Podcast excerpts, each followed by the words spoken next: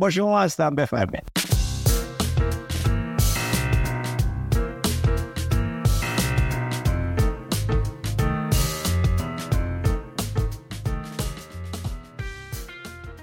شما به پادکست مکان سوم گوش می‌کنی.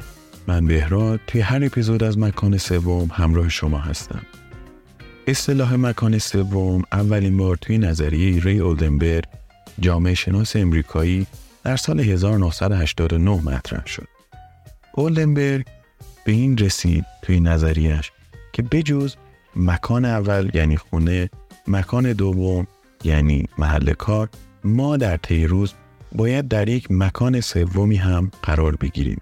توی اون بشینیم و در واقع کار خاصی نکنیم. مثل کجا؟ مثل کافه یا یک فضای جمعی شهری.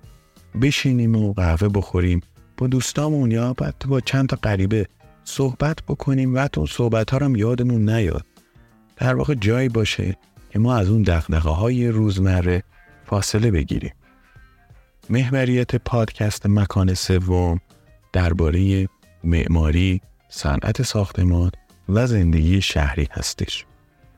قرار ما هر دو هفته چهارشنبه ها در مکان سوم.